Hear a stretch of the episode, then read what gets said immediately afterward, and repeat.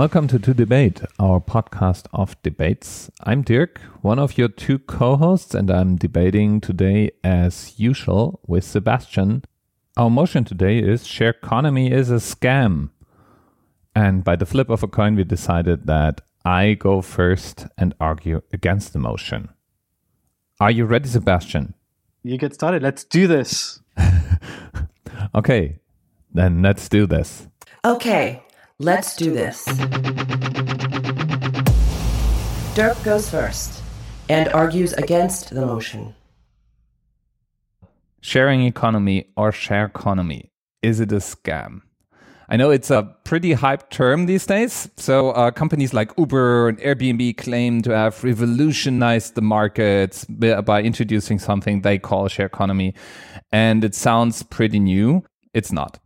Uh, native communities in the in the Andes, Native Americans, countless other societies have known for ages that there is some value on sharing resources. And that's exactly what sharing economy and shareconomy is about. In our typical societies, we buy goods instead of services in order to accomplish a goal. But usually, uh, you don't want to have a car, you want to go from A to B. So owning a car is not a necessary requirement to getting from point A to point B. In fact, owning a car can be argued as being pretty wasteful because most of the time it's just standing somewhere parked and no one even knows that it's your beautiful car. It's not even good for your personal self-branding. It's just uh, dead material sitting somewhere. So sharing co- economy tackles that by sharing resources between multiple people to accomplish a shared common goal. And uh, this is just one example, and there are many, like uh, tools that you can use to to repair something, or apartments indeed that can be shared among people, things like that. Ideally, everyone wins. The car, in our example, is used more efficiently, which is good for the environment. You don't have to buy one, which is good for your pocket. The actual owner of the car can monetize on it, which is good for the owner of the car. And uh, this is basically the model it is following. So we all share the burden and uh, the, reap the advantages. No, Shareconomy is not a scam. It actually works if set up properly. Helps us sharing resources, saving the environment, and being better for us all. Now it's Sebastian's turn. Let's hear his argument. I'd like to cover three things in my two minutes, and then I explain what I'll cover in the next three minutes. The first thing is, yes, if you talk about Uber or Lyft or Gojek in Indonesia, which are the same car sharing services supposedly, it's cheaper and useful to users, perhaps. But the thing is, and there's increasingly more articles on the topic, it's detrimental to the workers, to the drivers. Why? They don't have social protection. There's ambiguity whether they're uh, employees or freelancers, independent. The second aspect is the commission that Uber or, or other companies is increasing once these companies have reached their massive scale. So there's a bit of uh, of a double game here. So it's not exactly, you know, a completely honest game from the from the get-go. The second aspect is, uh, let's take the example of Airbnb and the supposedly home sharing aspects. It's nothing about sharing. It's merely a rental business. And the fact is that landlords are, are realizing, landlords, that they can make more profit by offering short-term rental rather than long-term. So it pushes residents out of the, out of the cities. And in some cities, there's no regulation around this. Uh, I'm not familiar with all the c- cities in the world, but there's a problem because residents I cannot longer live in a city center. It's just too expensive, or landlords are not putting their houses on the rental market. Nothing is shared in this case. And finally, uh, I want to come back on the term. You talk about sharing common resources. Yes, you're you're right. But the thing is, a true sharing economy is almost incompatible with capitalism. In fact, we're, we're talking about communism. So I'm not saying I'm, I'm for or against communism, but if we if we're going to talk about sharing resources, yes, let's then advocate for communism and share and truly share everything. Here we are paying for a service, and we're missing the sharing part. In the second part of my little speech, in the next three minutes, I'll talk about why these scaling issues show that this becomes a scam, and also why it's dangerous for users. It's not just a scam. As usual in my speeches in these debates, I show the danger, the risk, the real risk behind all this. Anyway, upcoming. Next up, Dirk. Let's hear his rebuttal. You mentioned a couple of companies, so did I. Uh, Uber, Airbnb, and so on. And clearly there is a spectrum. It's called business practices. Since they are companies that create uh, somehow a marketplace, you have companies that conduct in better ethical behavior than others. Clearly Uber right now has a lot of criticism, and rightly so. They are not really providing a good environment for their drivers. That's correct. And that means we have to look into that. But that's not to say that owning a car is better than sharing a ride on Lyft or Uber. It's not actually questioning the core model of a sharing economy. It's questioning the practices of one particular example in, in that model. And the same is true for Airbnb. For each of these companies, there are other examples where shareconomy models are set up, sometimes even without a financial transaction, sometimes even without money being involved. But taking the money aspect, making it a little bit more clear why it's still compatible with uh, capitalism, it's actually fairly easy because you create a new market. The thing that you enable with sharing economy systems is you enable microtransactions. People are able to capitalize on resources they have in a way that has not been possible before that and earn money. And that money they earn, they can spend on other things they want to buy or purchase or services or whatever. So you, you're becoming more efficient. You're becoming more enabled to, to make a living or add to your, to your cash flow.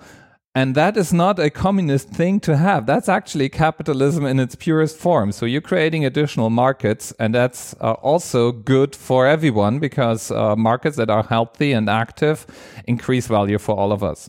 That is really at the core of why I think sharing economy is uh, way beyond a scam. And also, sharing economy is actually the economic system that we developed everything else from. So we started in sharing economies, and it's still in many areas of uh, our daily life, a sharing economy is still in place. It's nothing new. The companies that claim to be also new sharing economy companies these days, They they basically make a point out of brokering transaction, and they use modern technology to do that. That's actually the thing they do. It's not that they, they introduced a complete new way of uh, interacting with each other.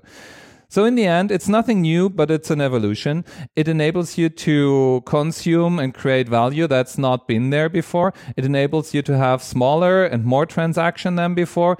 And in the end, we share resources uh, instead of wasting them. So it's, in my book, a good thing and definitely not a scam. Sebastian, let's hear it. So in Dirk's world, it's all a fairy tale. It's all perfect and working extremely well. And I just described the extreme form of capitalism, indeed, with landlords pushing out residents. Uh, and uh, anyway, uh, let me show how we have scams due to two um, aspects. One is scaling issues. Scaling issues. The first one is, because it's so big, these businesses, on Airbnb, you have a lot of bogus listings. People get caught um, actually you know, paying for stuff which doesn't necessarily exist. And Airbnb or these companies struggle because of the sheer volume of listings to review. And they can't do this manually. They have to use uh, tools and maybe artificial intelligence, who knows, to make sure that they reduce the number of bogus listings. Now, because of the scale, it's impossible to regulate. The second aspect is of the scale issue is the lack of proper training. Now, if you look at drivers of Uber, for instance, in India or Indonesia, they don't know how to use Google Maps. They don't know, uh, you know, how to actually deliver customer service in an effective fashion. Now, Uber claims that they're training them, and it's probably true, right? I have seen pictures, but it's very, very light training, right? So you don't get a very safe and secure driver in the sense that, in my case, when I have to find the driver, I have to walk across the street and buzzing traffic because the driver is not going to come and pick me up. He's going to wait to where he is. So it's actually dangerous for users. That's my second point in this uh, second part of the of my speech. Overall, first point was scaling issues create a problem. I say it's a scam because it's an extreme version of of, of the word uh, danger. The second aspect is dangerous for users. Let me give you a few examples. First of all, users, let's say on Airbnb, are unlikely to declare the money they make on Airbnb. Right? Maybe in some Western societies, the law is pretty well uh, organized to enforce the declar- declaration, but there's no, in most of the places I gather that people are not declaring uh, revenue. The, the dangerous aspect for the customers is that by going to a home which has no safety measures like fire extinguishers, noise regulation, whatever, you're actually going in an environment which is not safe for you. Uh, also, with mono- monopolies or almost monopolies, what's going to happen is an increase in fares at some point, uh, or at least the possibility that this happens. We're not talking about the U S or Germany only, or France. We're talking about worldwide scale, where in some countries there's no regulation to protect the consumer, the end consumer. So there is a risk of uh, of scam here. And finally, fake smiles. The thing is, did you know that on Uber you get a rating as a customer? Now, I don't always want to talk to the driver. I don't ask how he is. I just want to be alone and left alone. I don't want to chit-chat. But I'm obsessed with it because I like good ratings, good grades. I was a good student, good employee, so I want good grades. And it's just fake. It's all fake. So if you know Black Mirror, it's a nice uh, uh, T V series. There's one about this, which is about rating each other. Um, so this is why it's all a scam. It's all fake. It's not necessary. We say it's sharing, but it has nothing to do with sharing. It's just an extreme form of capitalism and making money. Final statements. Dirk goes first. Everything you said is true. Being in a car uh, driven by someone who never received formal training may be more dangerous than being in a cab driver's car. Renting a apartment in an area that's not supposed to be rented out may increase prices, may be more dangerous. All these things are true. Although those are not the only areas where we have a sharing economy. Those are just examples of implementations of a sharing economy. So you try to generalize from the business practices of Uber or Airbnb to the whole idea of making efficient use of resources by enabling people that own those resources to share them back to others. Even if you claim that those things are not declared, I would say there's more chance than problem here, because having a central player like Airbnb or Uber would also enable to really look into that and uh, force them to declare these things for others. Still, again, opening up a market, enabling others to be successful with it. So I hope, uh, dear listener, that you agree with me that Shareconomy is not a scam and uh, you're therefore against the motion. And now on to Sebastian. My points are very simple. Uh, these companies which offer so-called share economy try to go around regulation as much as possible. So many cases. It's not just generalizing. I wish I were generalizing, but the problem is it's not the case. And that's because they have scale issues. They're massively funded. They need to make money quickly. And they can't do that because it doesn't work that easily. Why? Because you need quality control, and getting quality control is is actually costly. And I, it actually surprises my, me to say this. I am surprised. I want this to work, and it seems more difficult than it actually looks like. It's not a fairy tale. It's not communism. Sorry, Dirk, we don't live in that world. So, and I don't want to have fake smiles either. So, and and finally, I'm I'm concerned. It's dangerous. It can be harmful for consumers, for residents being pushed out. It is happening. It's a phenomenon. It's not just in one city. It's in multiple areas. So in con- conclusion, the shared economy, or the so-called shared economy, looks like a scam to me. And I am surprised, but it is the case.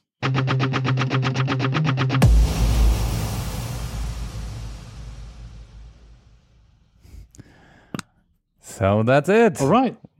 Again, an, another debate. It's what, number one thousand two hundred? Yeah, let's see. We're close to the close to, to, to close to the thirtieth debate. Yes, we have yeah, a, I like a, this one. a year full of debate. Yeah, of course you like this one. Since I stumbled in my first initial start, uh, that you started liking it right there. Not true, but I actually um, uh, prepared it in two iterations. The first time I had a few points, and then I just try to think today to prepare it, to finalize it. So that's it with today's debate. Thank you for listening. As usual, you can subscribe to our podcast wherever you get your podcasts, and we really look forward to see your vote on our webpage, two debate dot net. Just go to the debate entry. There is a voting thingy, a little thumbs up, thumbs down icon. Give us a click. Tell us what you think. Is Shareconomy a scam? Yes or no. Also, if you have a little bit extra time, just go to iTunes and leave us a rating. Five stars is what we typically take, but uh, also maybe a nice review. Thank you for listening, and stay tuned for the next Cheers. episode. Cheers.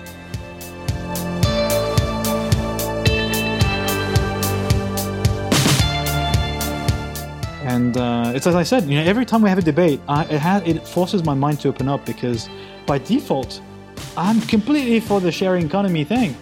Like, I love the fact that you can have like so much access as a user. I don't really care about, excuse me, about, you know, all the quality control and that kind of stuff, because maybe I'm a bit naive, but I think it happens to others.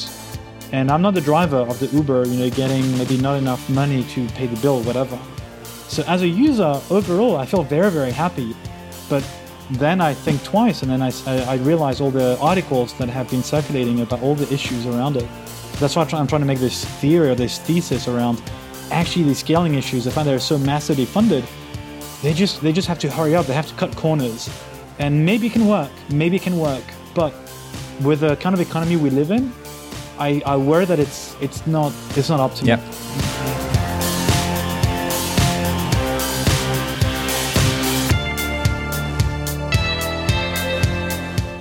Airbnb and Uber weren't the first ones doing this model. Um, and there have been predecessors that actually worked. But usually there was no money involved. It's like couch surfing, for instance, that worked. Exactly. Yeah, exactly. And that's, I was exactly about um, to say this. The problem starts um, creeping in once you're a startup, as you said, with the cost pressure, with the need to really bring in money at scale. Because what they are doing is essentially they cut out all the costs that other companies in transport business or renting business, for instance, have. They ignore regulations because they are in that vague startup space. And uh, save money that way. And also, they, they save money by not being forced to, for instance, maintain a car fleet. I'm actually with you on that. The implementations of Uber and Airbnb are problematic at best. Um, but uh, what I'm saying is there are examples, and there have been examples that came before that really worked. And sharing economy per se, I think, is a positive thing. And uh, probably there are other examples we just are not aware because they have not been that globally pushed. And I think the model itself can work. I, I guess the, yeah, I guess the obvious names that circulate around this, the ones that we've mentioned, give yeah. the shared economy a bad name. That's the problem, because there's something inherently flawed, I think, in saying shared. Although I get your point, right away. Trying to make best use of resources. Uh, but there is a bit of a, what I call the fairy tale aspect of saying sharing, because it feels it feels nice. It feels like the couch surfing days. Uh, and I think the site still exists, by the way, still working. Uh, but indeed, it's uh, it's a funny implementation. Well, funny.